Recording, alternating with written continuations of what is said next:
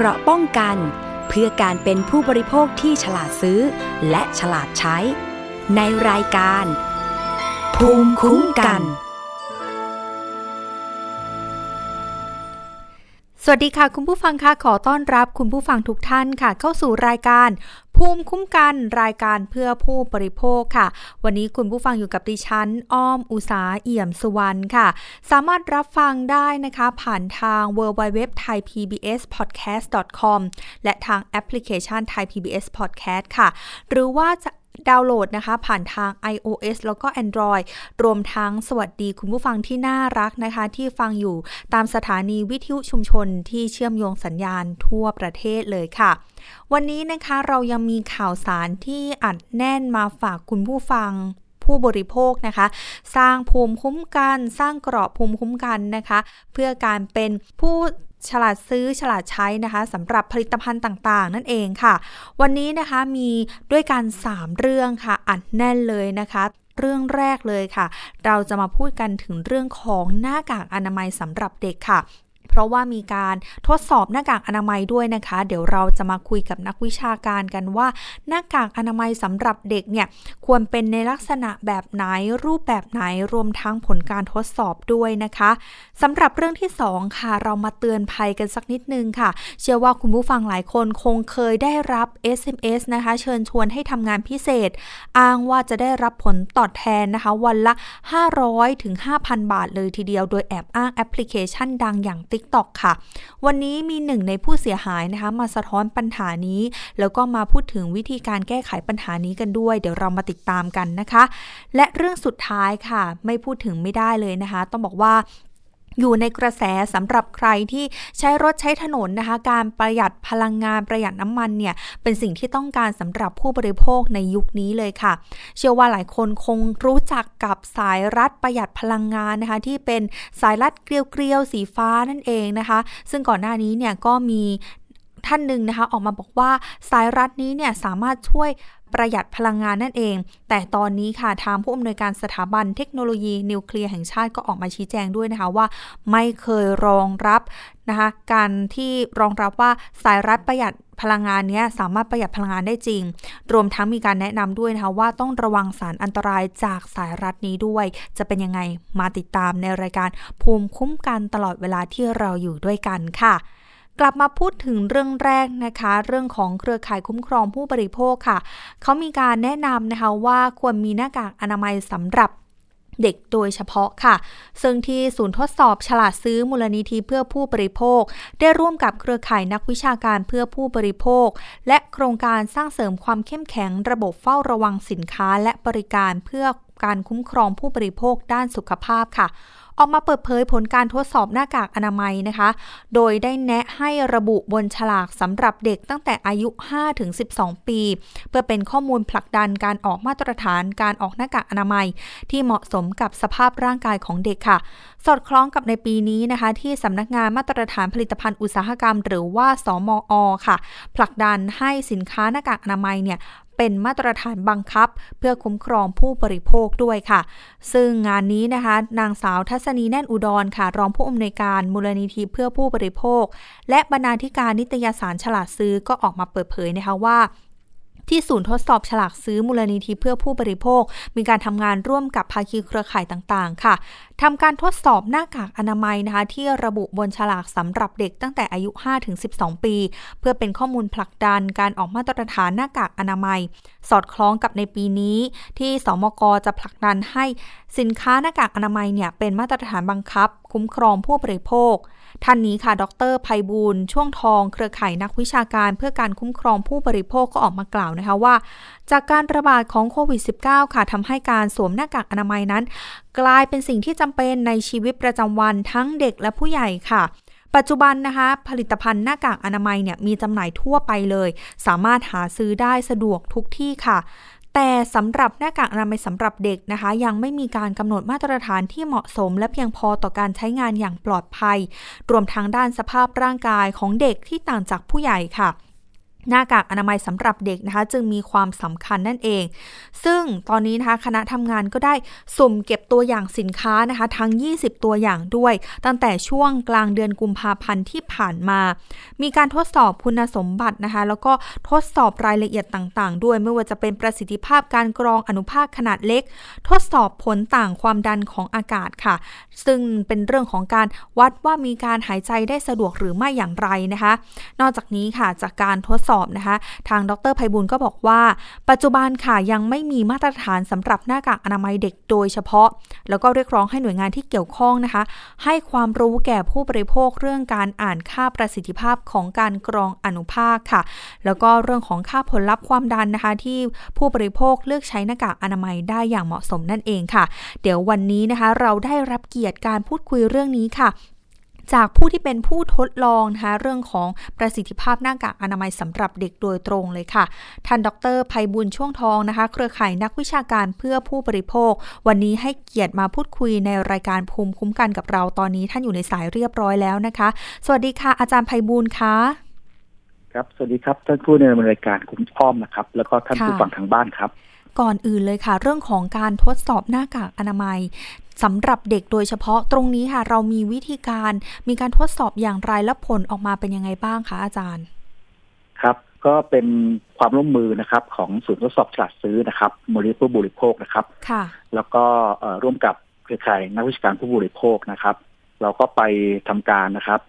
สุ่มซื้อนะครับ สินค้าก็คือหน้ากากอนามัยที่ระบุบนฉลากนะครับ ว่าเป็นหน้ากากอนามัยสำหรับเด็กนะครับ ทั้งในส่วนของออนไลน์นะครับ แล้วก็ ที่วางขายตามท้องตลาดนะครับ เราก็สุ่มซื้อมาทั้งหมด 20 ยี่ห้อนะครับ เสร็จแล้วเราก็ทำการทดสอบประสิทธิภาพในการกรองอนุภาค อีกอีกประเด็นหนึ่งก็คือเราทดสอบในเรื่องของผลต่างความดันนะครับ ซึ่งผลต่างความดันเนี่ย ก็จะเป็นตัวที่บอกว่าหน้ากากอนามัยชนิดไหนเนี่ยนะครับ เวลาใส่เข้าไปแล้วเนี่ย จะมีความสุขสบายมากน้อยต่างกันแค่ไหนครับผม ตรงนี้ผลการทดสอบเป็นยังไงบ้างคะอาจารย์มีมีตรงไหนที่มีความน่ากังวลบ้างคะครับ ก็ต้องบอกว่ายังมีความน่ากังวลอยู่นะครับ คือเราแบ่งการทดสอบหน้ากากอนามัยสำหรับเด็กเนี่ยนะครับ ออกเป็นสามกลุ่มนะครับ กลุ่มแรกเนี่ยคือเป็นกลุ่มหน้ากากอนามัยประเภทใช้งานด้านการแพทย์ทั่วไปนะครับ แล้วก็ด้านการแพทย์ศัลยกรรมนะครับ อันนี้ก็จะมีมาตรฐานอุตสาหกรรมก็คือ มอกสองสี่สองสี่นะครับขีดสองห้าหกสองนะครับ กลุ่มนี้เนี่ยนะครับ เราสุ่มซื้อนะครับ สินค้ามาทั้งหมดสามยี่ห้อ ผลการทดสอบนะครับ ก็พบว่านะครับประสิทธิภาพในการกรองหรือภาคเนี่ยคือเรียกว่าต่ำกว่ามาตรฐานทั้งสามยี่ห้อเลยนะครับ แต่ว่าในส่วนของผลต่างความดันเนี่ยนะครับ ก็ทั้งสามยี่ห้อนี้ก็ก็ผ่านนะครับ ทีนี้มาดูกลุ่มที่สองนะครับ กลุ่มที่สองเนี่ย เราเรียกว่าการทดสอบ หน้ากากอนามัยประเภทใช้งานทั่วไปนะครับ อันนี้ก็จะทดสอบตามมาตรฐานมอกนะครับสองสี่สองสี่ขีดสองห้าหกสองนะครับ กลุ่มนี้เนี่ยนะครับ เราได้สินค้ามาทั้งหมดสิบเอ็ดยี่ห้อนะครับ ผลการทดสอบนะครับ ในส่วนของประสิทธิภาพการกรองอนุภาคเนี่ยนะครับ ก็จะมีจำนวนหนึ่งยี่ห้อนะครับ ไม่ผ่านนะครับ ไม่ผ่านก็คือตกเกณฑ์นะครับ ไม่เป็นไปตามมาตรฐานนะครับทีในส่วนของผลทดสอบ ผลต่างความดันเนี่ยนะครับ ก็จะมีจำนวนห้ายี่ห้อนะครับ ที่ที่เรียกว่าไม่ผ่านครับ ค่ะ คราวนี้เรามาดูกลุ่มที่สามนะครับ กลุ่มที่สามเราเรียกว่าเป็นกลุ่มที่เป็นหน้ากากป้องกันระบบทางเดินหายใจนะฮะไม่ใช่หน้ากากอนามัยนะครับ หน้ากากป้องกันระบบทางเดินหายใจนะครับ ที่เราคุ้นเคยนะครับ ในชื่อของ N95 นะครับ KN95 นะครับ หรือ FFP2 เนี่ยนะครับนะครับ อันนี้ก็จะทดสอบ ไปตามมาตรฐานนะครับมอกสองสี่แปดศูนย์นะครับขีดสองห้าหกสองนะครับกลุ่มนี้เนี่ยนะครับ เราทดสอบผลิตภัณฑ์ทั้งหมดหกยี่ห้อนะครับ แล้วก็ที่น่าสนใจนะครับก็คือผลของผลต่างความดันเนี่ยนะครับ ก็จะมีจำนวนสี่ยี่ห้อนะครับ จากหกยี่ห้อนะครับ ที่เรียกว่ามีผลต่างความดันนี้เกินกว่ามาตรฐาน เป็นข้อมูลนะครับ ที่จะให้พ่อแม่ผู้ปกครองนะครับ ที่จะ เลือกซื้อสินค้านะครับหน้ากากอนามัยสำหรับเด็กนะครับ ใช้เป็นข้อมูลเบื้องต้นนะครับ ในการเลือกซื้อสินค้ากลุ่มนี้ครับผมอืมค่ะ ในฐานะที่เป็นเครือข่ายนักวิชาการเพื่อผู้บริโภคด้วย ตรงนี้หลังจากที่เราเห็นผลการทดลองแล้ว ถ้าบอกถึงหน่วยงานที่เกี่ยวข้อง เรื่องของหน้ากากอนามัยสำหรับเด็ก เราอยากจะบอกหน่วยงานที่เกี่ยวข้องในการผลิต หรือว่าในการดูแลหน้ากากอนามัยเด็กอย่างตรงนี้ยังไงบ้างคะอาจารย์ จริงแล้วผลการทดสอบนี่นะครับ ท่านผู้ฟังผู้ชมทางบ้านนะครับค่ะสามารถดูได้ที่นิตยสารฉลาดซื้อออนไลน์นะครับ ก็จะมีผลการทดสอบนะครับ แล้วก็มีชื่อของสินค้าเลยนะครับนะครับ ก็สามารถไปไปตรวจสอบดูได้นะครับ ทีนี้ข้อเสนอเนี้ยนะครับ ของเอ่อหลังจากที่เราได้ผลการทดสอบแล้วเนี่ยนะครับ เราก็จริงๆก็คือสนับสนุนนะครับ ให้ทางสำนักงานมาตรฐานอุตสาหกรรมหรือสมคเนี่ยนะครับเร่งออกมาตรฐานบังคับ นะครสำหรับผลิตภัณฑ์หน้ากากอนามัยนะครับ ซึ่งครอบคลุมหน้ากากอนามัยสำหรับเด็กด้วยนะครับ แล้วก็ควรจะมีบทกำหนดโทษนะครับ ในกรณีที่ผู้ประกอบการฝ่าฝืนและก็ละเมิดสิทธิผู้บริโภคนะครับ แล้วก็ข้อเสนออีกอันหนึ่งนะครับ ก็ข้อเสนอไปยังทางสำนักงานคณะกรรมการอาหารและยานะครับ หรืออยเนี่ยนะครับ ก็ควรจะมีมาตรการในเชิงรุกนะครับ ในการตรวจสอบผลิตภัณฑ์ที่ผลิตในประเทศแล้วก็นำเข้านะครับ ให้เป็นไปตามมาตรฐานที่กฎหมายกำหนด นะครับ จริงๆก็เพื่อคุ้มครองผู้บริโภค ที่เป็นกลุ่มเปราะบางก็คือกลุ่มเด็กเล็กนะครับ ที่มีอายุระหว่าง5ถึง12 ปีนะครับ ที่ก็เป็นลูกหลานของเรานะครับ แล้วก็เป็นเยาวชนนะครับ เป็นอนาคตของชาติในอนาคตนะครับ ให้ให้รับความคุ้มครองนะครับ อีกเรื่องหนึ่งครับ ผมคิดว่าก็มีความสำคัญก็คือ เจ้าของแพลตฟอร์มการค้าออนไลน์เนี่ยนะครับก็จริง ๆ น่าจะมีมาตรการสนับสนุนนะครับ การนำเสนอขายหน้ากากอนามัยนะครับ ที่ได้มาตรฐานสินค้าอุตสาหกรรมหรือมอกนี่นะครับ เพราะว่า ผู้บริโภคเองเนี่ยนะครับ ก็จริงๆก็คงจะเรียกว่ามีโอกาสในการเข้าถึงข้อมูลเนี่ยค่อนข้างจะยากนะครับ เพราะนั้นเนี่ยเจ้าของแพลตฟอร์มเองเนี่ยก็มีส่วนช่วยผู้บริโภคได้มากนะครับ ก็คือเลือกสินค้านะครับ ที่ได้มาตรฐานมาตรฐานความปลอดภัยเนี่ยนะครับ มามานำเสนอขายนะครับ ในแพลตฟอร์มนะครับ จริง ๆ แล้วสภาองค์กรของผู้บริโภคเองนะครับ ก็เป็นหน่วยงานหนึ่งนะครับ ที่มีความสำคัญ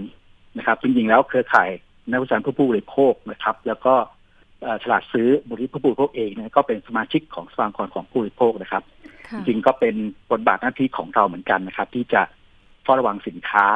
นะครับ ที่อาจจะทำให้เกิดอันตรายสำหรับผู้บริโภคครับค่ะ อาจารย์คะแล้วสำหรับเด็กๆ ถ้าใช้หน้ากากอนามัยที่ไม่ได้มาตรฐานแบบนี้ หรือว่ามีความเสี่ยงแบบนี้ความน่ากังวลต่อไปจะเป็นยังไงบ้างคะอาจารย์ ก็เออผมว่าก็เป็นเรื่องของระบบทางเดินหายใจนะฮะคือถ้าเกิดในวัยเด็กเองเนี่ย ครับก็คือร่างกายเขายังพัฒนาได้ไม่เต็มที่เรื่องของการหายใจเนี่ยถ้าเกิดหายใจไม่สะดวกนะครับ ก็จะส่งผลต่อระบบทางเดินหายใจนะครับเพราะฉะนั้นเนี่ยเราก็แนะนำนะครับว่าให้ผู้ปกครองมาสังเกตดูนะครับพฤติกรรมการใส่หน้ากากอนามัยของลูกเราเนี่ยนะครับ คือถ้าเกิดเขามีการขยับหน้ากากอนามัยบ่อยๆเนี่ยก็แสดงว่า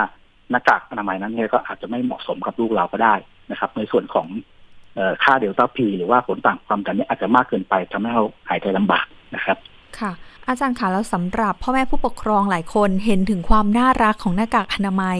บางคนก็เห็นเป็นลายการ์ตูนบ้างตรงนี้ ถ้าสมมติว่าอยากจะให้ลูกได้ใช้หน้ากากอนามัยที่มีมาตรฐานตรงนี้เรามีข้อสังเกตไหมคะอาจารย์ว่าต้องเป็นลักษณะแบบไหนหรือ เดี๋ยวแนะนำว่าอาจจะมีตาสัญลักษณ์ว่าหน้ากากอนามัยที่ได้มาตรฐานต่อไปจะเป็นยังไงอะคะอาจารย์ คือดูความน่ารักนี้ น่าจะดูยากครับไม่เกี่ยวไม่เกี่ยวกับเรื่องของของมาตรฐานนะครับ คือคือมาตรฐานเองเนี่ยนะครับจริงก็เราสามารถดูได้จากตัวเลขมอกนะครับ ตัวเลขมอกเนี่ยนะครับ ก็ยกตัวอย่างนะครับมอกสองสี่แปดศูนย์นะครับขีดสองห้าหกสองนะครับ อันนี้ก็คือเป็นหน้ากากอนามัยสำหรับประเภทที่ป้องกันระบบทางเดินหายใจ แล้วก็อีกตัวหนึ่งนะครับมอกนะครับสองสี่สองสี่ขีดสองห้าหกสองนะครับ อันนี้ก็จะเป็น หน้ากากอนามัยประเภทตั้งใช้งานทั่วไปนะครับ แล้วก็หน้ากากอนามัยประเภท ทางด้านการแพทย์นะครับ แล้วก็ทางด้านการแพทย์ศัลยกรรมเนี่ยนะอันนี้จะใช้ตัวเลขเดียวกันนะครับ ก็ให้ทางผู้ปกครองนะครับ ก็ก็สังเกตดูตัวเลขของมอกตรงนี้นะครับอาจารย์คะแล้วในอนาคตนะคะหรือว่าหลังจากนี้เนี่ยทางศูนย์ทดสอบฉลาดซื้อ แล้วก็มูลนิธิเพื่อผู้บริโภคเนี่ยจะมีการทดสอบหน้ากากหรือว่าทดสอบอื่น ๆ อีกไหมคะอาจารย์ ทางผมเองนะครับ ก็ มองว่าเป็นเรื่องที่มีความจำเป็นมีความสำคัญครับ ที่เราจะมีการเฝ้าระวังสินค้ากลุ่มหน้ากากอนามัยสำหรับเด็กเนี่ยนะครับ ก็คิดว่าน่าจะมีการสุ่มตรวจนะครับเฝ้าระวังสินค้ากันเป็นกลายปีเลยนะครับ ปีละครั้งหนึ่งแล้วก็เรามาดูแล้วก็ประเมินผลนะครับ ว่ามาตรการที่เราเสนอไปเนี่ยนะครับ มันสามารถเอาไปปฏิบัติได้จริงหรือไม่นะครับ เพราะนั้นเนี่ยการเฝ้าระวังสินค้าที่มีขายท้องตลาดเนี่ยมีความจำเป็นนะครับ แล้วจริงก็เป็น บทบาทที่สำคัญบทบาทหนึ่งนะครับ ของสภาองค์ของผู้บริโภคนะครับ แล้วก็คือขายผู้บริโภคนะครับ ที่จะช่วยหน่วยงานภาครัฐนะครับ ให้ข้อมูลคนหน่วยงานภาครัฐนะครับ เพื่อไปออกกฎหมายหรือว่ามีมาตรการหรือว่านโยบายนะครับในการที่กำกับดูแลสินค้าที่มีความสำคัญต่อสุขภาพ เช่นหน้ากากอนามัยสำหรับเด็กครับผมค่ะสุดท้ายค่ะอาจารย์สำหรับพ่อแม่ผู้ปกครองที่ฟังรายการในวันนี้ แล้วอาจจะเอ๊มียี่ห้อไหนบ้าง มีรายละเอียดอย่างไรบ้าง จะสามารถติดตาม ข้อมูลของผลการทดลองผ่านทางช่องทางใดแล้ว ถ้าเกิดสมมติว่าออยากจะเหมือนส่งหน้ากากไปให้หน่วยงานตรวจต้องติดต่ออาจารย์ทางช่องทางใดบ้างคะอาจารย์เชิญค่ะ ครับสำหรับรายละเอียดผลการทดสอบหน้ากากอนามัยสำหรับเด็กนะครับ จริง ๆ แล้วทางวารสารฉลาดซื้อออนไลน์นะครับ ก็ทำเป็นข้อมูลนะครับ ที่เรียกว่าน่าสนใจมากนะครับ เป็นกราฟิกนะครับ ที่ให้พ่อแม่ผู้ปกครองเนี่ยสามารถเข้าไปใช้ข้อมูลตรงนี้นะครับ ในการเลือกซื้อสินค้าได้นะครับ นะสำหรับเว็บไซต์นะครับก็คือฉลาดซื้อ .com นะครับ c h a l a d s u e นะครับ แล้วก็ .com นะครับ สามารถคลิกเข้าไปได้เลยนะครับ แล้วก็สามารถที่จะใช้ข้อมูลตรงนี้นะครับ ในการตัดสินใจเลือกซื้อหน้ากากอนามัยสำหรับเด็กได้ครับ ค่ะ วันนี้นะคะก็ครบถ้วนค่ะสำหรับข้อมูลเรื่องของการทดสอบหน้ากากอนามัยสำหรับเด็กนะคะ ต้องขอบพระคุณท่านดรภัยบุญช่วงทองค่ะ ท่านเป็นเครือข่ายนักวิชาการเพื่อผู้บริโภคที่ให้เกียรติมาร่วมพูดคุยกับเราในวันนี้ค่ะ ขอบพระคุณอาจารย์มากนะคะ ครับขอบคุณท่านผู้ดำเนินรายการครับ แล้วก็ขอบคุณผู้ฟังทางบ้านด้วยนะครับ สวัสดีครับ ค่ะ สวัสดีค่ะ นอกจากนี้นะคะก็มีคุณหมอค่ะที่เป็นคุณหมอด้านเด็กเลยนะคะ ก็คือรองศาสตราจารย์นายแพทย์อดิศักดิ์ผลิตผลการพิมพ์ ผู้อำนวยการสถาบันแห่งชาติ เพื่อการพัฒนาเด็กและครอบครัวมหาวิทยาลัยมหิดลนะคะ ก็บอกว่าเรื่องของหน่วยงานที่เกี่ยวข้องค่ะตอนนี้เนี่ยที่จะมาดูแลเรื่องของเด็ก หน้ากากอนามัยสุขภาพเด็กนะคะยังมีการประสานความร่วมมือกันอย่างยังไม่เพียงพอนะคะ การทำหน้าที่ของสำนักงานมาตรฐานอุตสาหกรรม หรือว่าสมอเนี่ยยังเป็นการกำกับติดตามผู้ผลิตแค่บางส่วนเท่านั้นค่ะ แต่เมื่อวางขายนะคะวางสู่ตลาดเนี่ยสำนักงานคณะกรรมการอาหารและยาเนี่ยก็ยังกำกับติดตามไม่ทั่วถึงนะคะทำให้เกิดความเหลื่อมล้ำของสินค้าที่ได้มาตรฐานแล้วก็ไม่ได้มาตรฐาน ดังนั้นหากการยกระดับคุณภาพของหน้ากากอนามัยให้มีมาตรฐานเนี่ยจึงต้องเป็นความร่วมมือกันของหลาย ๆ ฝ่ายนั่นเองนะคะ ซึ่งจากการที่หน่วยงานที่เกี่ยวข้องลงพื้นที่ตรวจสอบเนี่ยก็จะเห็นได้ว่าหน้ากากอนามัยที่มีความน่ารักสดใสนะคะ เหมาะกับลูกหลานของเราเนี่ยจริง ๆ แล้วเรื่องของความสวยงามก็ต้องไว้อีกเรื่องหนึ่งนะคะ ส่วนเรื่องของคุณภาพ อันนี้ก็ต้องเป็นถือว่าเป็นเรื่องหลักเลย และอย่างที่คุณหมอบอกค่ะออย่างที่อาจารย์บอกนะคะว่าก่อนที่เราจะให้ลูกหลานของเราเนี่ยใส่หน้ากากอนามัย ควรจะสังเกตเขาสักนิดนึงว่า มีการขยับเขยื่อนไหมแล้วก็หน้ากากอนามัยนั้น เหมาะกับช่วงวัยเหมาะกับวิถีชีวิตเหมาะกับสรีระของเขาหรือไม่อย่างไรนั่นเองนะคะ อันนี้ก็ฝากพ่อแม่พ่อแม่ผู้ปกครองด้วยนะคะสำหรับการซื้อหน้ากากอนามัยให้บุตรหลาน ตรวจสอบกันสักนิดนึงนะคะ ดูที่มีสัญลักษณ์ของสมอนะคะ หรือว่าถ้าเกิดไม่แน่ใจ อยากจะรู้ว่า ผลิตภัณฑ์ที่เราซื้อให้ลูกนั้น เข้าข่ายเข้าเกณฑ์ที่ทางมูลนิธิเพื่อผู้บริโภคตรวจสอบ แล้วไม่ได้มาตรฐานหรือไม่อย่างไร อย่างที่บอกนะคะว่าสามารถดูได้ผ่านทาง Facebook มูลนิธิเพื่อผู้บริโภคแล้วที่เบอร์โทรศัพท์ค่ะ 022483737 นั่นเองค่ะเอาละค่ะ คุณผู้ฟังคะพักจากเรื่องของหน้ากากอนามัยโควิด -19 นะคะ มาดูอีกหนึ่งเรื่องค่ะ ทดลองตรวจสอบนะคะ โทรศัพท์ของคุณผู้ฟังกันสักนิดนึงค่ะว่า ที่ผ่านมานั้นเคยได้รับ SMS ก่อกวน เคยได้รับ SMS จากเบอร์แปลกๆ หรือไม่นะคะ เพราะว่าท่านนี้ค่ะเป็นผู้เสียหายนะคะ เชื่อว่าหลายคนค่ะ เคยได้รับข้อมูลข้อความนะคะ ที่บอกว่า สวัสดีค่ะ คุณเป็นผู้โชคดีจากแอปพลิเคชัน แล้วก็จำได้ได้สิทธิ์ การทำงานพิเศษนะคะกับแอปพลิเคชันดังแอปพลิเคชันหนึ่งรวมทั้งก็มีการบอกด้วยนะคะว่าจะได้ผลตอบแทนวันละ 500 ถึง 5,000 บาท แล้วก็มีการทิ้งไลน์ ID ไว้ให้กับผู้เสียหายได้ติดต่อนะคะ เชื่อว่าหลายคนก็คงได้รับเช่นเดียวกันซึ่งวันนี้ค่ะหนึ่งในผู้เสียหายก็มีการร้องเรียนผ่านไทย PBS นะคะ หลังได้รับข้อความค่ะชักชวนให้หารายได้พิเศษ โดยแอบอ้างแอปพลิเคชัน TikTok ค่ะ แต่เมื่อโอนเงินไปนะคะ คุณผู้ฟังคะสุดท้าย ตอนแรกบอกว่าจะได้ผลตอบแทนเนี่ยประมาณร้อยละ 30 นะคะ สุดท้ายเนี่ยก็ไม่ได้รับผลตอบแทนตามที่กล่าวอ้าง ตอนนี้ก็เสียหายไปกว่า 96,000 บาทเลยนะคะ เดี๋ยวเราจะมาพูดคุยกับหนึ่งในผู้เสียหายนะคะ ที่ตอนนี้เนี่ยก็มีการไปแจ้งความดำเนินคดีด้วยนะคะ แต่หลายคนบอกว่าเจอเหตุการณ์แบบนี้แล้วไม่รู้จะทำยังไงนะคะ แจ้งความกับเจ้าหน้าที่ที่สอนอใกล้บ้าน ก็กังวลว่าเรื่องของการเดินทางช่วงโควิด -19 ด้วยในช่วงนี้นะคะ ทางเราค่ะก็มีข้อแนะนำนะคะว่าตอนนี้แจ้งความผ่านออนไลน์เลยค่ะคุณผู้ฟังคะโทรศัพท์นะคะการแจ้งความออนไลน์ก็คือ 1441 ค่ะ หรืออีกหนึ่งช่องทางนะคะก็คือ www thaipoliceonline.com นั่นเองนะคะ ซึ่งในนี้ค่ะเขาก็จะมีการแจ้งข้อมูลนะคะว่าสำหรับการทำภารกิจแบบนี้นะคะ ซึ่งอีกเรียกอย่างหนึ่งว่าการทำภารกิจค่ะ ก็สามารถที่จะสอบถามข้อมูลได้นะคะ ที่ทางเจ้าหน้าที่ตำรวจก็จะมีการ สอบถามข้อมูลนะคะ แล้วก็มีการแนะนำด้วยว่าหลังจากนี้แล้วจะต้องทำอย่างไรบ้างนะคะ ถ้าเกิด เข้าไปสู่เรื่องของการหลอกทำภารกิจนั่นเองนะคะ ซึ่งตอนนี้ค่ะถือว่าเป็นเรื่องแรก ๆ เลยนะคะ ที่ทางไทย PBS ได้รับการร้องเรียนมาเกี่ยวกับเรื่องของการทำภารกิจค่ะ ก็ต้องบอกว่าหลายคนนะคะ ช่วงโควิด -19 แบบนี้ ไม่รู้จะไปหารายได้เสริมจากช่องทางไหน เมื่อมีข้อมูลค่ะส่งเข้ามาว่ามีสิทธิ์ในการที่จะได้ร่วมนะคะ เล่นเกม ร่วมทำแอปพลิเคชันต่างๆนะคะ ก็ถือว่าเป็นอีกหนึ่งช่องทางในการลงทุนค่ะอยู่บ้าน แล้วก็ได้เงินด้วยนะคะ เพราะฉะนั้นค่ะก็เป็นอีกหนึ่งช่องทางให้เป็นแรงจูงใจนะคะ ให้มีการให้มีการทดลองนะคะ เล่นหรือว่าร่วมทำภารกิจแบบนี้นะคะ เดี๋ยววันนี้ค่ะเราได้รับเกียรติจากคุณเอนะคะ ซึ่งเป็นหนึ่งในผู้เสียหายมาร่วมพูดคุยในเรื่องนี้ด้วยนะคะ ตอนนี้อยู่ในสายกับเราเรียบร้อยแล้วค่ะ สวัสดีค่ะคุณเอคะสวัสดีครับ ค่ะ อยากจะให้ย้อนกลับไปเรื่องของที่เราไปร่วมลงทุนนะคะกับแอปพลิเคชันแอปพลิเคชันหนึ่งอ้างว่าจะให้ผลตอบแทน ตรงนี้ไปเจอแอปพลิเคชันนี้ได้อย่างไร แล้วมีการชักชวนเชิญชวนมีการพูดคุยกันยังไงบ้างคะ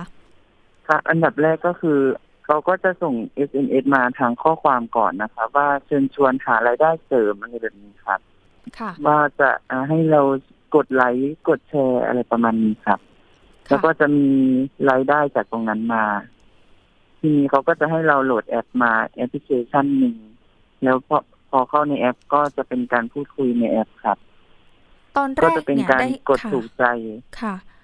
ตอนแรกได้ผลกำไรจริงไหมคะ เป็นยังไงบ้างคะครับผมตอนแรกก็ได้ครับ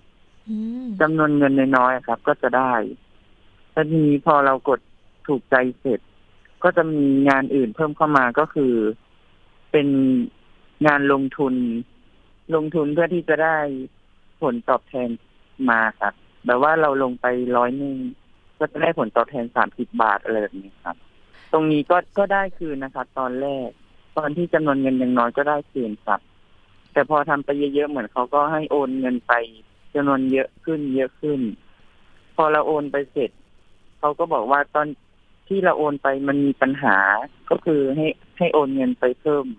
เพื่อที่จะไปแก้บินก่อนหน้านี้ครับเหมือนเราโอนไปแล้วก็มีมีปัญหาเรื่อยๆครับเขาก็โอนให้โอนเพิ่มไปเรื่อยๆเรื่อยๆครับผลสุดท้ายก็ไม่ได้เงินคืนครับผมอืมค่ะ แล้ววิธีการของการที่ไปร่วมลงทุน เขามีวิธีการยังไงบ้าง นอกจากให้กดไลค์กดแชร์แล้ว มีการพูดคุยกับแอดมินหรือว่ามีการพูดคุยกับท่านอื่น ๆด้วยไหมคะก็จะมีการพูดคุยกับแอดมินครับ เขาก็จะบอกวิธีทำทั้งหมดเลยครับ ว่าให้กดตามนี้นะครับ กดตามนี้ตามนี้แล้วก็เดี๋ยวรอเงินเข้าอะไรแบบนี้ครับ แล้วช่วงไหนที่เราเริ่มรู้แล้วว่า อ่า การลงทุนนี้อาจจะไม่เป็นจริง เราอาจจะต้องเสียเงินเพิ่ม เริ่มเอะใจตรงไหนอะคะก็เอะใจตอนที่อ่าจำนวนเงินมันเพิ่มขึ้นเรื่อยๆครับ ค่ะ จนโอนไปก็ บอกว่ามีข้อผิดพลาด แล้วก็บอกให้เราโอนไปอีกโอนไปอีก แล้วพอเราแจ้งถอนเขาก็บอกว่าไม่สามารถแจ้งถอนได้ เนื่องจากอ่าคุณยังทำกิจกรรมตรงนี้ยังไม่เสร็จนะอะไรแบบนี้เราก็เริ่มรู้จากตรงนี้แหละครับว่า โดนหลอก รวมทั้งหมดเนี่ยที่โอนไปทั้งหมดเนี่ย ประมาณกี่ครั้งแล้วแต่ละครั้งเนี่ย ได้ได้มีการพูดคุยกับคนอื่น ๆด้วยไหมคะครับยอดเงินทั้งหมดนะครับที่โอนไปก็ประมาณเก้าหมื่นหกพันบาทครับ ค่ะโอนไปประมาณหกครั้งครับผมภายในเวลาแค่ไม่กี่ชั่วโมงครับตอนนั้นได้ปรึกษาเพื่อนๆไหมคะ หรือว่าเราเคยเห็นไหมว่า เออมีวิธีการหลอกลงทุนในรูปแบบต่างๆ หรือว่าหลอกให้ทำภารกิจเคยมีการติดตามแบบนี้ไหมคะ ก็ได้ติดตามบ้างครับ แต่แต่ก็มันมันมีหลายวิธีครับที่ที่เป็นแบบนี้ครับ อืมค่ะ ทำไมเราถึงตัดสินใจอยากจะลงทุนกับทางแอปพลิเคชันนี้คะคุณเอ ก็ตอนแรก ก็เหมือนเขาดึงความสนใจเราไปแล้วเราก็ก็เลยเหมือนแบบลองดูครับลองดูตอนแรกมันมันก็ได้ครับแล้วก็มีความสนใจที่แบบ อยากจะลงทุนต่ออะไรแบบนี้ครับพอพอลงไปแล้ว ได้สักพักก็จำนวนเงินมันก็เยอะขึ้น แล้วเราก็ อยากจะที่จะได้เงินตรงนี้ครับกลับคืนมา เราก็เลยเหมือนโอนไปเพื่อที่จะแก้บิน แก้บินก่อนหน้านี้ เพื่อที่จะได้นำเงินออกกลับคืนมาครับ แต่ผลสรุปก็คือไม่ได้ อืมค่ะ แล้วหลังจากที่ไม่ได้เราดำเนินการยังไงต่อคะ หรือว่าบอกเพื่อนหรือว่าบอกใครให้ช่วยเหลือบ้างไหมคะก็หลังจากนั้นก็คือได้เข้าไปแจ้งความที่สอนอ แจ้งความเขาก็เลยบอกให้แจ้งความออนไลน์ ค่ะ แล้วเขาก็นัดไปสอบปากคำที่สอนอเห็นบอกว่าได้ไปสอบปากคำแล้ว ทางเจ้าหน้าที่ให้ข้อมูลยังไงบ้างคะ หรือว่ามีความคืบหน้าเรื่องนี้ไหมคะ ครับผมก็ไปสอบปากคำมาวันนี้ครับก็มีความคืบหน้า ก็คือตอนนี้ก็คือน่าจะทำเรื่องกับธนาคารก็คืออายัดบัญชีของผู้ผู้หลอกลวงครับ ตอนนี้ก็ได้ทำหนังสือเพื่อที่จะเอาไปยื่นกับทางธนาคารครับแล้วตอนนี้ตอนนี้เป็นยังไงบ้างคะ หลังจากที่รู้แล้วก็มีการรู้ว่าเออแอปพลิเคชันนี้ไม่ใช่ของจริง และเรามีการบอกต่อเพื่อนไหมคะ หรือว่าเราจะดำเนินการยังไงต่อไปบ้างคะ วางแผนไว้ยังไงบ้างไหมครับก็ก็อยากจะบอกบอกต่อหลาย ๆ คนเลยครับทั้งทั้งในรายการด้วยทุกๆคนเลยครับ ว่า มันมันไม่มันได้จริงครับแต่ว่าไม่ไม่ควรทำดีกว่า เพราะว่าเงินก็มันมันไม่ได้มาง่าย ๆ อะไรแบบนี้ครับ ถ้าย้อนกลับไปตอนนี้ยังสามารถติดต่อกับคนที่บอกว่าเป็นแอดมินหรือว่าคนที่ให้โอนเงินอยู่ไหมคะ ยังมีติดต่อเข้ามาไหมคะ ยังส่งข้อความมาหาไหมตอนนี้ก็ยังไม่มีการติดต่อครับ ก็ยังเงียบอยู่ครับในในแอปครับค่ะ สุดท้ายให้คุณเอฝาก เตือนภัยกับคนอื่นๆ ที่อาจจะได้ SMS แบบนี้เหมือนกันว่าควรจะดำเนินการอย่างไรแล้วถ้าเกิดเจอเหตุการณ์แบบนี้ ขั้นตอนต่อไปต้องทำยังไงบ้างคะแต่ก็อยากจะเตือนทุกคนนะครับ เมื่อมี SMS ข้อความหรือว่าอาจจะมาทางทางอื่นนะครับ ที่หลอกให้เราว่าอ่านี่ให้ทำแบบนี้ทำแบบนี้แล้วก็จะได้เงินนะครับ ก็ไม่แนะนำครับ ไม่แนะนำให้ ให้ร่วมกิจกรรมตอนนี้ก็ยังมีอยู่นะครับ ที่ข้อความเอสเอ็มเอส่งมา วันนี้ก็มีส่งมาใหม่อีกครั้งหนึ่งครับ ก็น่าจะหลายหลายคนก็น่าจะได้เหมือนกันครับ ก็ฝากเตือนด้วยครับ หลาย ๆ คน ว่าก็ไม่ควร ไม่ควรเข้าเล่นกิจกรรม ค่ะ เอาล่ะก็นี่ก็เป็นข้อมูลจากคุณเอนะคะ เป็นเสียงสะท้อนแล้วก็มาเตือนภัยให้กับท่านอื่น ๆ ที่อาจจะเจอข้อความได้รับข้อความแบบนี้เช่นเดียวกันนะคะ วันนี้ต้องขอบพระคุณคุณเอมากนะคะ ที่ให้ข้อมูลในรายการค่ะ ครับขอบคุณครับค่ะ ขอบพระคุณค่ะ สวัสดีค่ะนี่ก็เป็นอีกหนึ่งท่านนะคะที่ถือว่าเป็นผู้เสียหายนะคะจากเรื่องของหลอกทำภารกิจค่ะ ต้องบอกว่า อย่างคุณเอนะคะก็กำลังเข้าสู่กระบวนการของการดำเนินคดีกับผู้ที่เราได้โอนเงินไป ผู้เสียหายได้โอนเงินไปนั่นเองนะคะ แต่ว่าดิฉันนะคะก็ได้รับเรื่องร้องเรียนจากอีกหนึ่งท่านนะคะ ซึ่งก็มีการบอกเล่าค่ะ แต่ว่าอาจจะไม่สะดวกที่จะมีการพูดคุยสัมภาษณ์กันในช่วงนี้ แต่ท่านนี้ค่ะ มีการลงทุนไปในลักษณะแบบเดียวกับ คุณ A เลยนะคะ ต้องขออนุญาตเรียกว่าคุณ B แล้วกัน คุณ B นะคะก็มีการลงทุนเจอข้อความแบบนี้ค่ะ ชักชวนผ่านลงทุนผ่านทางข้อความ แล้วหลังจากที่กดข้อความไปก็จะเข้าสู่แอปพลิเคชัน Line นะคะ หลังจากที่พูดคุยผ่านทางไลน์เขาก็จะให้เราเริ่มลงทุนในระบบไปกดไลค์กดแชร์ ข้อมูลต่างๆ แล้วก็จะให้เติมเงินลงไปในระบบนะคะ ให้กดออเดอร์รับสินค้าต่างๆนะคะ แต่ว่าพอหลังจากที่เราจะ ถอนเงินมาเนี่ยสุดท้ายแล้วก็ถอนไม่ได้นะคะ แต่ว่าผู้เสียหายคุณบีท่านนี้ค่ะ ได้เงินคืนมาทั้งหมดนะคะ ดิฉันก็สอบถามว่าทำไมคุณบีถึงได้เงินคืนมาทั้งหมด คุณบีบอกว่า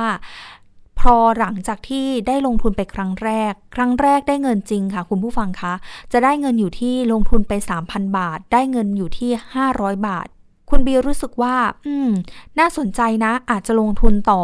แต่ขอตรวจสอบข้อมูลอีกครั้ง พอตรวจสอบข้อมูลค่ะ คุณบีถึงได้ทราบว่า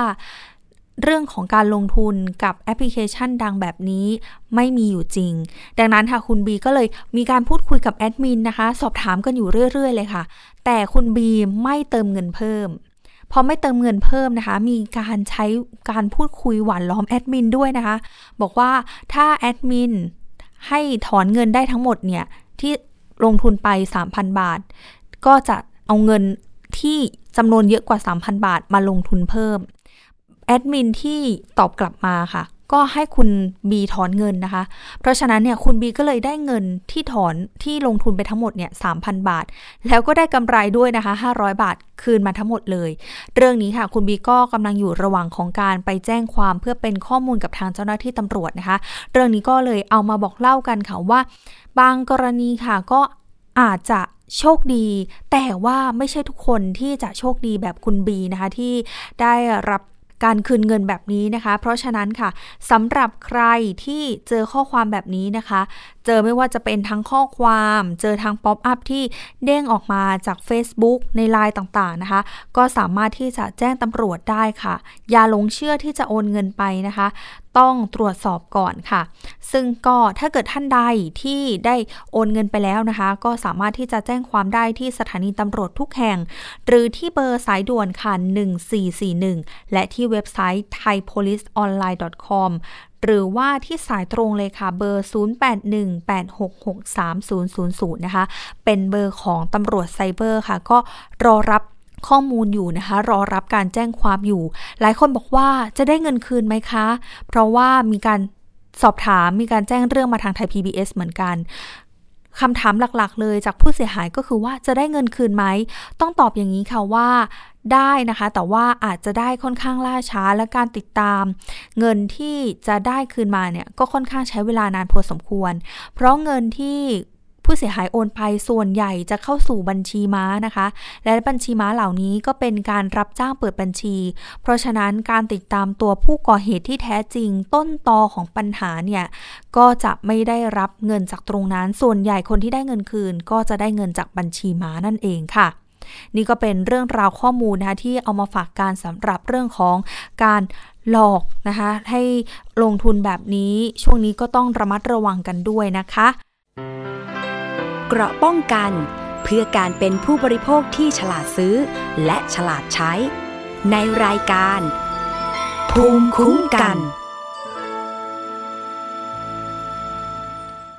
เอาล่ะ เดี๋ยวเรามาปิดท้ายกันอีกหนึ่งเรื่อง เชื่อว่าหลายคนคงจะเจอกับเรื่องของ สายรัฐประหยัดพลังงาน อ่า ก่อนหน้านี้จะเห็นได้ชัดเลยนะคะ ออกข่าวค่อนข้างเยอะมาก แล้วก็มีในโซเชียลมีเดียเยอะมากๆทำให้หลายคนค่ะ ซื้อไปเพื่อทดลองก็มี ซื้อไปเพื่อที่จะเอาไปใช้จริงก็มี บางคนบอกว่าประหยัดพลังงานได้จริงนะ จากที่เคยเติมน้ำมันอยู่หลายวัน ตอนนี้เนี่ยก็ใช้น้ำมันอยู่ได้อีกต่อเนื่องเลยนะคะ ตรงนี้ค่ะทางสทนนะคะ หรือว่าทาง ผู้อำนวยการสถาบันเทคโนโลยีนิวเคลียร์แห่งชาติองค์การมหาชนเนี่ยก็ออกมาชี้แจงนะคะว่าเรื่องของสายรัดประหยัดพลังงานเนี่ยทางสทนเนี่ยไม่เคยรับรองนะคะ แล้วก็บอกด้วยว่าต้องระวังสารกัมมันตรังสีที่อาจจะส่งผลกระทบต่อร่างกายที่ออกมาจากสายรัดนี้นั่นเองค่ะ ผู้อำนวยการสถาบันเทคโนโลยีนิวเคลียร์แห่งชาติองค์การมหาชน หรือว่าสทนนะคะก็มีการชี้แจง เรื่องการรับรองสายรัดประหยัดพลังงานนะคะ ซึ่งทางท่านผู้อำนวยการค่ะบอกว่าไม่เป็นความจริง ทางสทนค่ะไม่เคยรองรับนะคะ แล้วก็บอกด้วยว่ากังวลค่ะเรื่องของธาตุกัมมันตรังสีที่เป็นส่วนประกอบของผลิตภัณฑ์ ที่สามารถจะแผ่รังสีเบต้านะคะแล้วก็แกมมาได้มากกว่า 20 ไมโครซีเวิร์ตต่อชั่วโมง ซึ่งบุคคลทั่วไปเนี่ยไม่ควรอยู่ใกล้ในระยะประชิด 20 นาทีต่อวันเลยทีเดียวค่ะ เรื่องนี้นะคะรองศาสตราจารย์ดร ทวัชชัยอ่อนจันทร์ค่ะผู้อำนวยการสถาบันเทคโนโลยีนิวเคลียร์แห่งชาติองค์การมหาชน หรือว่าสทนนะคะ ก็มีการชี้แจงข้อเท็จจริงค่ะ เรื่องของ ที่บริษัทเอกชนแห่งหนึ่งค่ะ มาขอรับบริการตรวจวิเคราะห์ธาตุของสายที่เขาบอกว่าชื่อสายว่า n s a f e นะคะ เป็นหรือว่าที่เราเรียกว่าสายรัดประหยัดพลังงานนั่นเอง ซึ่งทางสถาบันนะบอกว่า การตรวจสอบธาตุวัตถุต่างๆเนี่ยปกติแล้วเป็นบริการปกติของสถาบันอยู่แล้ว ก็จะคิดค่าบริการตามปกติในอัตราที่สถาบันกำหนด โดยนะคะได้รับสินค้ามาเมื่อวันที่ 6 มิถุนายน 2565 ซึ่งทางสถาบันค่ะก็ได้ตรวจวิเคราะห์ องค์ประกอบธาตุโดยวิธีเอ็กซเรย์นะคะ แล้วก็ออกผลให้เมื่อวันที่ 13 มิถุนายน ซึ่งในเอกสารค่ะแจ้งว่าผลเนี่ยพบธาตุอะไรบ้าง อยู่ในส่วนประกอบของผลิตภัณฑ์ในเกลียวสีฟ้าฟาเนี่ยนะคะว่าพบอะไรบ้าง แต่หลังจากนั้นค่ะก็มีการตรวจสอบด้วยนะคะว่า ปริมาณการแผ่รังสีของผลิตภัณฑ์เนี่ย เนื่องจากผลิตภัณฑ์มีส่วนประกอบของธาตุกัมมันตรังสีอยู่ การออกใบรับรองผลปริมาณรังสีที่แผ่ออกมาจากวัตถุนะคะก็มีการส่งให้เมื่อวันที่ 10 มิถุนายน ฉะนั้นค่ะตามที่มีการระบุว่า ทางสำนักสทนเนี่ยมีการรับรองการปรประหยัดพลังงานของสายรัฐ ท่านผู้อำนวยการบอกว่าไม่เป็นความจริงนะคะ ทางสถาบันไม่มีภารกิจในการตรวจสอบเรื่องของการประหยัดพลังงาน แต่ว่าที่ส่งมาเนี่ยเป็นการตรวจสอบว่าสายเนี้ยมีสารอะไรบ้างนะคะ ซึ่งตามหลักวิชาการค่ะยังไม่มีงานวิจัยใดที่ระบุว่ารังสีที่อยู่ในสายรัด ที่ทำให้เกิดการแตกตัวของอนุภาคน้ำมัน แล้วทำให้ประหยัดพลังงานได้ หรือหากผู้ที่เป็นเจ้าของผลิตภัณฑ์ค่ะ มีผลวินิจฉัยหรือว่าผลวิจัย ก็ต้องนำมาแสดงให้สังคมนั้นสิ้นสงสัย หรืออาจจะมีบางอย่างค่ะบางคนเนี่ยก็ไปทดลอง ทดลองแล้วใช้ได้ผลท่านผู้อำนวยการบอกว่าเป็นเรื่องเฉพาะบุคคลค่ะสำหรับสิ่งที่สทนเป็นห่วงตอนนี้นะคะ ก็คือเรื่องของธาตุกัมมันตรังสีค่ะที่ มีการแผ่รังสีออกมา บอกว่าบุคคลทั่วไปเนี่ยไม่ควรอยู่ใกล้สายนี้ในระยะประชิดเกิน 20 นาทีต่อวัน นอกจากนี้นะคะทางสำนักสทนเนี่ยก็บอกด้วยนะคะว่าขอให้ผู้จัดจำหน่ายเนี่ยมีการออกมาชี้แจงเรื่องนี้และเรื่องนี้นะคะ ทางสคบค่ะ ก็ได้มีการโพสต์เฟซบุ๊กด้วยว่ากำลังเร่งตรวจสอบเรื่องของการโฆษณาสายรัดประหยัดพลังงานนี้นะคะ ซึ่งสำหรับผู้บริโภคค่ะที่ได้ ได้รับผลกระทบจากเรื่องนี้หรือว่าซื้อไป แล้วไม่ได้เป็นตามที่กล่าวอ้างนะคะก็สามารถแจ้งได้ผ่านทางแอปพลิเคชันของสคบค่ะ ก็คือแอปพลิเคชัน OCBP ขออภัยค่ะ OCPB Connect นะคะ หรือว่าจะเป็นที่เบอร์โทรศัพท์ 1166 ก็ได้ค่ะ ตอนนี้นะคะทางสคบเขาก็กำลังเก็บรวบรวมข้อมูลอยู่ เพราะฉะนั้นค่ะท่านใดที่ซื้อสายรัดประหยัดพลังงานนี้ไปแล้วนะคะ เกลียวเกลียวหลอดหลอดที่ลักษณะเหมือนกับท่อน้ำเป็นเกลียวแบบนี้ค่ะ ก็สามารถแจ้งได้ที่สคบค่ะเอาละค่ะ เดี๋ยวเราไปต่อนะคะ กันในช่วงของคิดก่อนเชื่อกับดรแก้ว กังสดานอัมภัยนักพิษวิทยาค่ะ ตอนคนที่แพ้อาหารเสี่ยงติดโควิด -19 น้อยลงจริงหรือไปติดตามกันค่ะ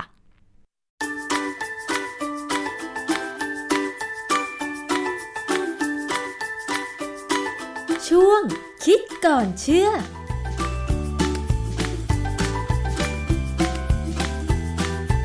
พบกันในช่วงคิดก่อนเชื่อกับ ดรแก้วกังสดานนภัยนักพิษวิทยากับดิฉันชนาทิพไพรพงษ์เช่นเคยนะคะ วันนี้เราจะมาพูดคุยเกี่ยวกับเรื่องของงานวิจัย แพ้อาหารค่ะทำไมในต่างประเทศเขาถึงมีงานวิจัยเกี่ยวกับเรื่องของการแพ้อาหาร แล้วมันไปสัมพันธ์กับความเสี่ยงในการติดเชื้อซาโควี2หรือโควิด -19 น้อยลง เรื่องนี้เราจะไปฟังคำอธิบายจากอาจารย์แก้วค่ะ อาจารย์คะ คนที่แพ้อาหารเสี่ยงติดโควิด -19 น้อยลง จริงหรือเปล่าคะอาจารย์ คือความจริงเนี่ยมันไม่ใช่เป็นงานวิจัยเฉพาะที่จะลงไปถึงคนแพ้อาหารหรอก เขาเป็นโครงการใหญ่ของสหรัฐอเมริกา ชื่อ The Human Epidemiology and Response to SARS-CoV-2 Study คือเป็นโครงการที่ดูว่าในทางระบาดวิทยาเนี่ยนะคนเนี่ยมีการตอบสนองต่อเชื้อ SARS-CoV-2 ที่ทำให้เกิดโควิด -19 เนี่ยยังไงค่ะประเด็นต่างๆเนี่ยมีประเด็นหนึ่งเกี่ยวกับการแพ้อาหาร ในการศึกษาครั้งนี้คือหมายความว่าเขาศึกษาทุกบริบทเลยใช่ไหมคะว่า ที่มันจะตอบสนองต่อการติดเชื้อซาโควี2นะคะอาจารย์คือถ้าเป็นระบาดวิทยาเนี่ยเขาดูหมดทุกอย่างเท่าที่เขาจะทำได้นะคืออเมริกาในเวลาทำเนี่ยเขาทำครบพอสมควรนะฮะในเรื่องของการแพ้อาหารเนี่ยคนอเมริกันแพ้อาหารเยอะมากนะเป็นโรคแพ้อาหารแล้วก็แพ้นู่นแพ้นี่เยอะ เพราะฉะนั้นเขามีทั้งแพ้อาหารและมีแพ้อย่างอื่น เพราะฉะนั้นเขาก็เลยมาเทียบกันว่ามันเป็นยังไงนะ คนที่แพ้อาหารนี่น่าจะเป็นอันตรายมากขึ้นไหม แต่ปรากฏว่ามันเหมือนกับเป็นผลมีมีมีผลเสียน้อยลงกว่าคนธรรมดา National Institute of Health เนี่ยจริงๆก็คือกระทรวงสาธารณสุข แล้วเขามีหน่วยงานเยอะมาก เป็นสิบสิบหน่วยงานเลย NIAID หรือ National Institute of Allergy and Infectious Diseases คือมันเป็นเรื่องเกี่ยวกับ allergy คือการแพ้ และการติดเชื้อ โครงการที่ผมพูดไปเมื่อกี้ว่าเขาศึกษาว่ามีการระบาดวิทยาของคนที่ตอบสนองต่อการติดเชื้อโควิด -19 เป็นยังไงเนี่ย โครงการนี้มีชื่อย่อว่า HERO H E R O S เน้นย้ำถึงความสำคัญของการฉีดวัคซีนในเด็ก และการใช้มาตรการด้านสาธารณสุขต่างๆ เนี่ยป้องกันซาโควี2เนี่ย ก็มีผลงานวิจัยอย่างน้อยสองเรื่อง ตีพิมพ์ใน Journal of Allergy and Clinical Immunology ปี 2022 บทความแรกเนี่ยแปลเป็นภาษาไทยว่าการเฝ้าระวังซาโควี2ในครัวเรือนที่มีและไม่มีเด็กที่เป็นโรคหอบหืดหรือภูมิแพ้การที่เป็นการดูพื้นฐานก่อน จากนั้นเนี่ยก็มีอีกบทความหนึ่งชื่อปัจจัยเสี่ยงในการติดเชื้อและการแพร่เชื้อซาโควี2ในครัวเรือนที่มีเด็กเป็นโรคหืดและภูมิแพ้ ซึ่งอันนี้เป็นการศึกษาเป็นการเฝ้าระวังในอนาคตคือเขาจับประเด็นเรื่องการแพ้สุดท้ายเนี่ยมันจะมาลงที่การแพ้อาหารแต่ก่อนอื่นเนี่ย NIAID เนี่ยเขาให้ความสำคัญกับเด็กมาก เนื่องจากว่าเด็กเนี่ยมักจะติดเชื้อแล้วไม่มีอาการ แล้วจะเป็นตัวพาเชื้อไปติดกับผู้ใหญ่ ซึ่งบ้านเราก็มีปัญหานี้แล้วนะ ค่ะทำไมเด็กติดเชื้อ SARS-CoV-2 แล้วอาการน้อยหรือไม่มีอาการคะอาจารย์ ย้อนกลับไปเดี๋ยวผมเคยพูดให้ฟังครั้งหนึ่งแล้วว่า การที่ ACE2 receptor ซึ่งก็อยู่บนผนังเซลล์ของเราเนี่ยแล้วเป็นประตูให้เชื้อ SARS-CoV-2 เข้าไปในเซลล์เนี่ยนะ receptor ตัวเนี้ยเหมือนกับอยู่ภายใต้อิทธิพลของฮอร์โมนแอนโดรเจนแอนโดรเจนเนี่ยเป็นฮอร์โมนสำหรับคนที่เริ่มเป็นผู้ใหญ่เข้าวัยหนุ่มสาว ในเด็กเนี่ยฮอร์โมนพวกนี้ยังมีต่ำอยู่ยังยังไม่พัฒนา ก็เลยอาจจะมี receptor หรือประตูให้เชื้อเข้าไปในเซลล์เนี่ยน้อยกว่า ก็มีโอกาสติดเชื้อน้อยกว่า ในงานวิจัยของ Heroes เนี่ยเขาทำค่อนข้างเขาอธิบายไว้เลยว่า เขาใช้คนประมาณ 4,000 คน จากประมาณ 1,400 ครัวเรือน คือแต่ละครัวเรือนเนี่ยเขาจะดูเลยว่า จะต้องมีคนอย่างน้อยหนึ่งคนเนี่ยอายุต่ำกว่า 21 ปี เขาทำใน 12 เมืองในสหรัฐอเมริกา ระหว่าง เดือนพฤษภาคม 2020 ถึงกุมภาพันธ์ 2021 ซึ่งอันนี้เป็นช่วงก่อนจะมีวัคซีนคือวัคซีนเราจำได้ไหมวัคซีนจะมีประมาณปี 2021นี่แหละจะเป็นกลางปีพฤษภามิถุนาแล้วนะฮะในการที่เขาจะคัดเลือกคนที่มาทำวิจัยเนี่ยเขาเลือกคนที่อยู่ในโครงการใหญ่ของเขาซึ่งเป็นคนที่เป็นมีอาการภูมิแพ้ แล้วก็ดังนั้นเนี่ยในครึ่งหนึ่งของของอาสาสมัครเขาเนี่ย จะมีวัยรุ่นและผู้ใหญ่ที่มีรายงานว่ามีอาการแพ้อาหารหอบหืด หรือเป็นโรคจมูกอักเสบจากภูมิแพ้อะไรก็ตามเนี่ยนะคือพูดง่ายเป็นคนขี้แพ้ ในการศึกษาก็มีการทำนาเซลสวอปก็คือ ใช้สำลีแย่เข้าไปในจมูกแล้วก็เก็บเชื้อออกมาดูนะฮะแล้วก็ทำไปแล้วก็ตรวจเลือดด้วย ปรากฏว่าเขามีการตรวจว่าคนพวกนี้เป็นภูมิแพ้หรือไม่ภูมิแพ้จริงไม่จริงเนี่ยเขาก็ดูจากแอนติบอดีที่เราเรียกว่า IgE คือ IgE เนี่ยเป็นแอนติบอดีเกี่ยวกับคนที่เป็นภูมิแพ้อาหารแพ้อาหารด้วยนะจะต้องแพ้อาหารเลยพวกนี้ส่วนใหญ่จะเป็นอย่างนี้นะก็เลยได้ข้อมูลชัดเจนว่าอาสาสมัครเนี่ยนะแพ้อาหารจริง พอเขาเก็บข้อมูลแบบนี้ได้สมมติฐานของเขาคืออะไรคะอาจารย์ คือเขาเก็บตัวเลขมาแล้วเนี่ยเขาก็ดูว่าโอกาสที่จะติดเชื้อซาโควิด2เนี่ยหรือติดโควิด -19 เนี่ยมันต่างกันไหมเนี่ยเขาก็ไปพบว่ามันต่างมันต่ำลง นะการติดเชื้อต่ำลง เขาตั้งข้อสังเกตนะเป็นคล้ายๆเป็นสมมติฐานกันว่า การอักเสบประเภทที่ 2 หรือ type 2 inflammation ซึ่งเป็นลักษณะของการแพ้อาหารเนี่ยมันทำให้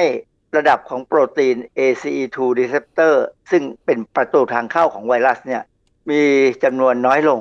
คำตอบยังไม่มีนะ ว่าทำไมคือเขาคงต้องศึกษาต่อ เพบอีกอันหนึ่งว่าพฤติกรรมของคนที่แพ้อาหารเนี่ยมักจะกินอาหารนอกบ้านน้อยกว่าคนทั่วไป เพราะความกลัวว่าจะไปเจออาหารที่ทำให้แพ้ใช่ไหมมันก็เลยเป็นการลดความเสี่ยง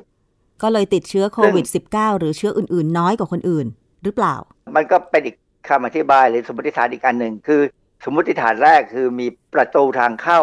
ของเชื้อน้อยกว่าค่ะสมมติฐานที่สองคือมีพฤติกรรมการกินอาหารนอกบ้านน้อยกว่า คือการกินอาหารนอกบ้านเนี่ยเราเคยคุยไปแล้วว่า ถ้ากินในที่โล่งแจ้งเนี่ยไม่เท่าไหร่ แต่ถ้ากินในร้านอาหาร เออถ้าเป็นห้องแอร์เนี่ยอาการหนักมากที่บางจีนเนี่ยมีชัดเลยเขาพิสูจน์ออกมาเลยว่า ถ้านั่งอยู่ใต้แอร์โต๊ะที่นั่งอยู่แบบตรงกับแอร์ที่แอร์พ่นออกมาเนี่ยนะถ้ามีคนติดเชื้อสักคนเนี่ยไปหมดเลยค่ะในขณะที่คนที่นั่งโต๊ะห่างๆออกไปไม่เป็นไรอะคืองานวิจัยนี้พอเขาตั้งสมมุติฐานแบบนี้คือได้ผลมาแบบนี้เลยใช่ไหมอาจารย์ว่าคนที่แพ้อาหารเนี่ยเสี่ยงติดเชื้อโควิด -19 น้อยลงทั้งปัจจัยที่อาจารย์ว่ามาเมื่อสักครู่ คือผลมันออกมาอย่างนี้ก่อน การที่จะตอบคาถามว่าทำไมถึงเป็นอย่างนี้ คือต้องศึกษาต่อแล้วต้องต้องทำลึกไปกว่านั้นแหละนะฮะเพื่อจะให้รู้ว่าใช่หรือไม่ใช่ ถามว่ามันเป็นเรื่องที่สำคัญกับคนไทยเราไหมก็ไม่ถึงกับสำคัญมากนะเพราะคนไทยไม่ค่อยแพ้อาหารนะมีแพ้นะคะจากข่าวที่ผ่านมาเนี่ยเริ่มมีคนแพ้อาหารแล้วก็ไปกินร้านอาหารโดยที่ทางร้านไม่ได้หลีกเลี่ยงการจัดอาหารที่แพ้ให้ เช่นผู้หญิงคนหนึ่งที่แพ้กุ้ง มีเศษกุ้งติดมานิดนึง แล้วเธอแพ้จนถึงขั้นเข้าโรงพยาบาล ระยะหลังเริ่มมีค่ะ ข่าวเกี่ยวกับคนแพ้อาหาร แต่ว่าเท่าที่สังเกตจากตัวเองแล้วก็คนรอบข้างนะคะ ก็คือมีคนที่เป็นภูมิแพ้ เช่น ภูมิแพ้อากาศมากขึ้น อย่างดิฉันก็เป็นภูมิแพ้ บางทีก็ไม่แน่ใจว่าภูมิแพ้อากาศหรือภูมิแพ้อาหารนะคะ อาจารย์ มันปนกันไปหมดเลย อันนี้แสดงว่าร่างกายมีระบบภูมิต้านทานที่ดีเกินไปแล้วค่ะมันถึงตอบสนองได้แรงไป แต่ว่า กรณีอย่างเนี้ยอาจจะทำให้รอดพ้นจากซาโควีทูได้ดี เพราะว่าถ้าสมมติว่าเรามีภูมิต้านทานดีในลำคอกับในจมูกเนี่ยอาการเนี่ยมันจะรุนแรงตรงนั้นแหละ แต่ว่าอาจจะกำจัดไวรัสได้หมด ไม่ทันได้ลงปอดก็คือถ้าได้รับวัคซีนแล้วประกอบกับตัวเอง อาจจะเป็นภูมิแพ้ด้วย คือหมายความว่าภูมิของเรามันออกมาต่อสู้กับเชื้อโรค ได้ดีกว่าคนอื่น ก็อาจจะติดเชื้อได้ช้า หรือถ้าติดเชื้อแล้วก็อาจจะอาการไม่หนักอย่างนี้ใช่ไหมอาจารย์ ประมาณนั้นคืออันนี้จะเป็นประโยชน์ในกรณีที่เราพอเราจัดว่าไอ้เจ้าโควิด -19 เนี่ยเป็นเชื้อประจำถิ่นเนี่ยนะการรักษาพยาบาลก็อาจจะไม่ต้องไปโรงพยาบาลแล้ว อาจจะแค่รักษากันที่บ้าน คือยิ่งคนถ้าเป็นคนที่แพ้อาหารนะถ้ามันเป็นจริงอย่างที่ทางอเมริกานี่เขาว่าเนี่ยนะก็จะทำให้คนนั้นก็เสี่ยงน้อยลงเชื้อโรคของโควิด -19 ก็อาจจะกลายเป็นคล้ายๆไข้หวัดใหญ่ขนาดหนักนั้นเอง จริงๆแล้วเนี่ยมันประกอบไปกับหลายอย่าง คือถ้าเราใส่หน้ากากทั้งสองคนคนหนึ่งถึงติดเชื้อมาก็ตามเนี่ย โอกาสที่เชื้อจะออกมาสู่คนที่ไม่เป็นไรแต่ใส่หน้ากากเนี่ยก็น้อยมากเขาบอกประมาณ 96%นะที่ว่าจะไม่เจอปัญหานะฮะเพราะฉะนั้นการใส่หน้ากากเนี่ยยังจำเป็นอยู่ตลอดเวลาถือว่าอีกนานนะต้องใช้ไปอีกนานเลย พอเห็นว่ามีการจัดงานต่างๆแม้กระทั่งในกรุงเทพตอนนี้ที่เรามีจัดหนังกลางแปลงอะไรก็ตามเนี่ยนะถ้าไม่จำเป็นจะต้องถอดหน้ากากอย่าถอด อาจารย์คะช่วยสรุปอีกทีหนึ่งค่ะว่างานวิจัยที่อเมริกา เกี่ยวกับการแพ้อาหารทำให้เสี่ยงติดโควิด -19 น้อยลง โดยหลักการแล้วผลการวิจัยครั้งนี้คืออะไรนะคะอาจารย์เขาบอกว่าอาการที่จะมีการแพ้อาหารเนี่ยไปช่วยทำให้ทางเข้าของเชื้อไวรัสสู่เซลล์ของเราเนี่ยมันน้อยลง โอกาสของไวรัสจะเข้าทำให้เซลล์เราเนี่ยเป็นการเป็นโรงงานผลิตไวรัสเนี่ยก็น้อยลง และอีกอันนึงก็คือ คนที่เป็นคนโรคแพ้อาการแพ้อาหารเนี่ยก็มักจะไปกินข้าวนอกบ้านน้อยลงค่ะ แต่อันนี้ไม่เกี่ยวกับคนที่เป็นภูมิแพ้อากาศ หรือภูมิแพ้อย่างอื่นแต่อย่างใดเนาะอาจารย์เนาะคือเขาระบุไปเลยว่าแพ้อาหาร คือความจริงเนี่ยคนที่เสี่ยงต่อการติดเชื้อซาโควี2เนี่ยมีคนที่เป็นโรคหลายโรคด้วยที่เสี่ยงมากนะเช่นโรคอ้วนเนี่ยเสี่ยงมาก มันมีโอกาสที่จะได้รับเชื้อแล้วก็ผมก็ไม่ค่อยแน่ใจว่าทำไมคนอ้วนนี่ชอบกินอาหารมั้งอาจจะถอดหน้ากากบ่อย หรือเป็นเพราะว่าภูมิต้านทาน ภูมิคุ้มกันในร่างกายเขาไม่ค่อยแข็งแรง ก็เลยต่อสู้กับเชื้อโรคได้น้อย เป็นไปได้แต่ว่าเราจะพบว่าหลังๆ เนี่ย ผมถามหลาย ๆ คนที่เคยติดเชื้อมาเนี่ย ส่วนใหญ่เขาสงสัยว่าเขาถอดหน้ากากเช่นถอดหน้ากากล้างหน้าในห้องน้ำเนี่ยมีเพิ่งคุยไปเมื่อเมื่อสองสาวันเนี่ยเขาบอกว่าเขาดูไม่ออกว่าเขาจะไปเชื้อที่ไหน มีครั้งเดียวที่ว่าเขาไปห้องน้ำที่สาธารณะ แล้วเขาถอดหน้ากากแล้วก็ล้างหน้า มันก็มีคนเดินผ่านไปผ่านมาเนี่ย แค่ไม่แป๊บเดียวนะ แล้วก็เช็ดหน้าแห้งเนี่ยก็ใส่หน้ากาก จากนั้นวันรุ่งขึ้นก็ติดเลยค่ะ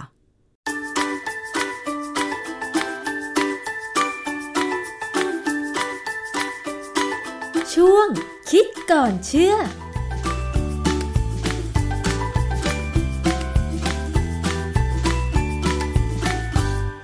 และทั้งหมดนี้นะคะก็คือรายการภูมิคุ้มกันรายการเพื่อผู้บริโภครายการดีๆ ในวันนี้ค่ะ วันนี้ดิฉันอ้อมอุตสาเอี่ยมสุวรรณพร้อมทั้งทีมงานต้องขอลาคุณผู้ฟังไปก่อน